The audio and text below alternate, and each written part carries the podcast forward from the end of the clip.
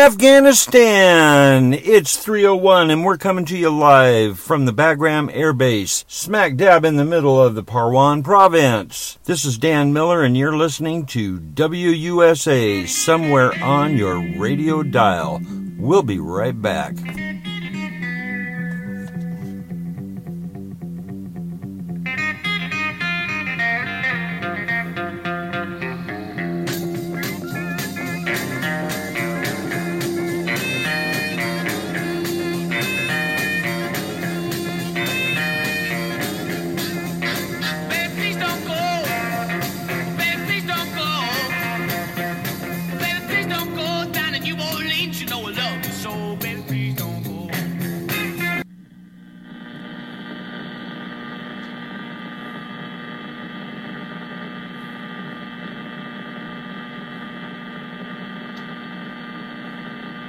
Okay, we're back on. We seem to have lost power, but we have emergency generators, which should keep everything going for a while. Okay, and I'm through horsing around. We should leave that up to our current administration. Afghanistan, and we just pulled out. Actually, looks like we did sneak out in the middle of the night. I've got a lot to say about this. First of all, why did we go to Afghanistan?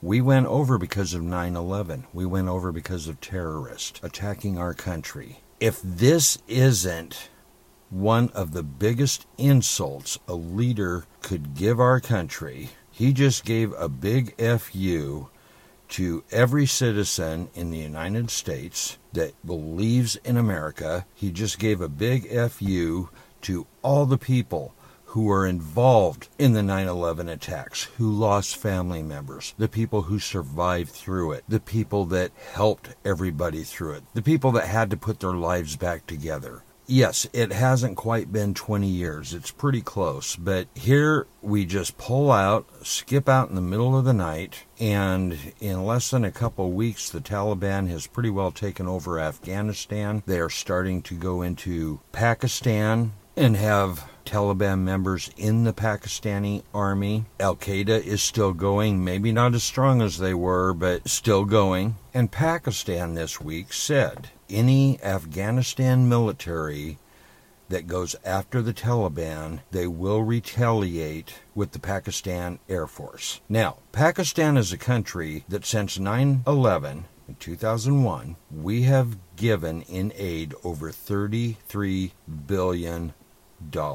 That one we could fact check. Now, we're trying to look up the current numbers for 2021, and of course, they're all hidden in the bill so deep that we are still searching for that, and we're going to come up with it. This trip is just going to be part of a two-part, maybe three-part trip. There's a lot to go over on this. So here we're giving aid to a country that says, oh, we are not going to support the Taliban, but obviously they are. And on the other border, they've got Iran.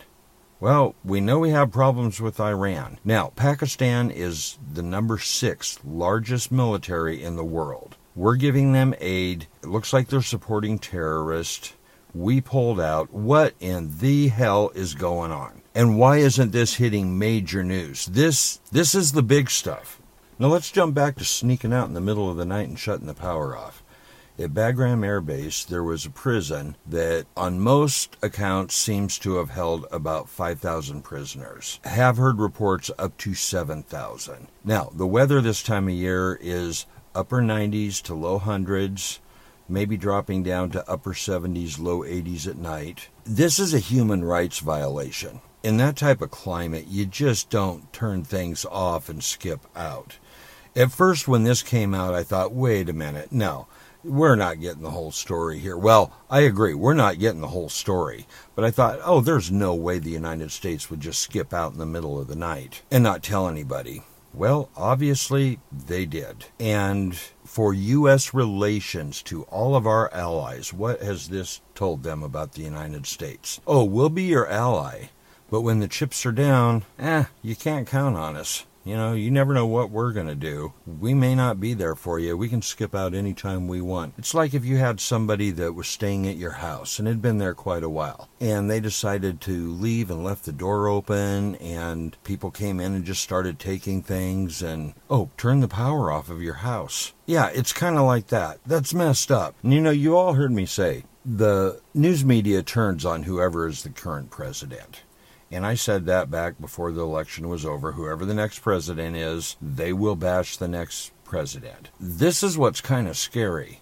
I'll quote two of them. CNN and MSNBC, just to name two left-wing liberal news media, have both been just out and out bashing the current administration on what's going on. This is not smart. President Bush has raised many questions saying this is a mistake to pull out of Afghanistan this way. You know, I'm not saying we need to be everywhere in the world, but considering we went over for terrorism, we obviously didn't solve the problem. If we had solved the problem, the terrorists would not have been able to overtake Afghanistan as fast as they did. We obviously did not train the Afghanistan army to take care of it. We obviously did not give them the tools they needed to take care of this. And it's more than Afghanistan. It's Pakistan. They're trying to take over the border on Iran. This is a big, big deal. I've always said you can't be rational with irrational people. And I sit back and try and figure out, okay, what part of this makes any sense? And I can't think of anything.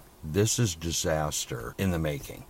I really think one thing President Biden has done is he has guaranteed a major movie within the next 10 years coming out, like Argo, Leaving Vietnam, Benghazi, Black Hawk Down.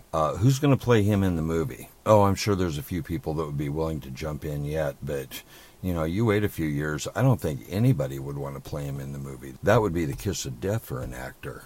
So yeah. Nothing seems to make any sense right now.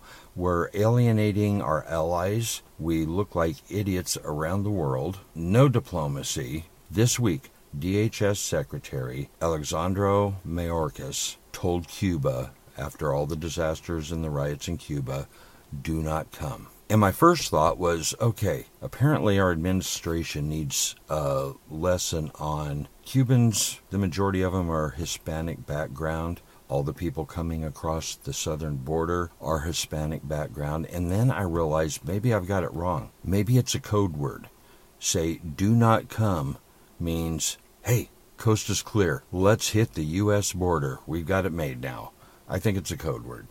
Do not come. For the past several years, we've had more and more people elected to Congress that seem to have an affection for terrorists. In our country, we do have a safeguard. We have the executive branch of the government, we have the legislative branch of the government, and we have the judicial branch of the government. Well, let's hope the third one stays strong. I've got a lot more to say on this. Believe me, a lot more will be coming. I'm Dan Miller, and this is Eclectic Avenue. And I'd love to hear from some troops on the way back. We'd love to hear what you have to say about all this. You're listening. And so are we.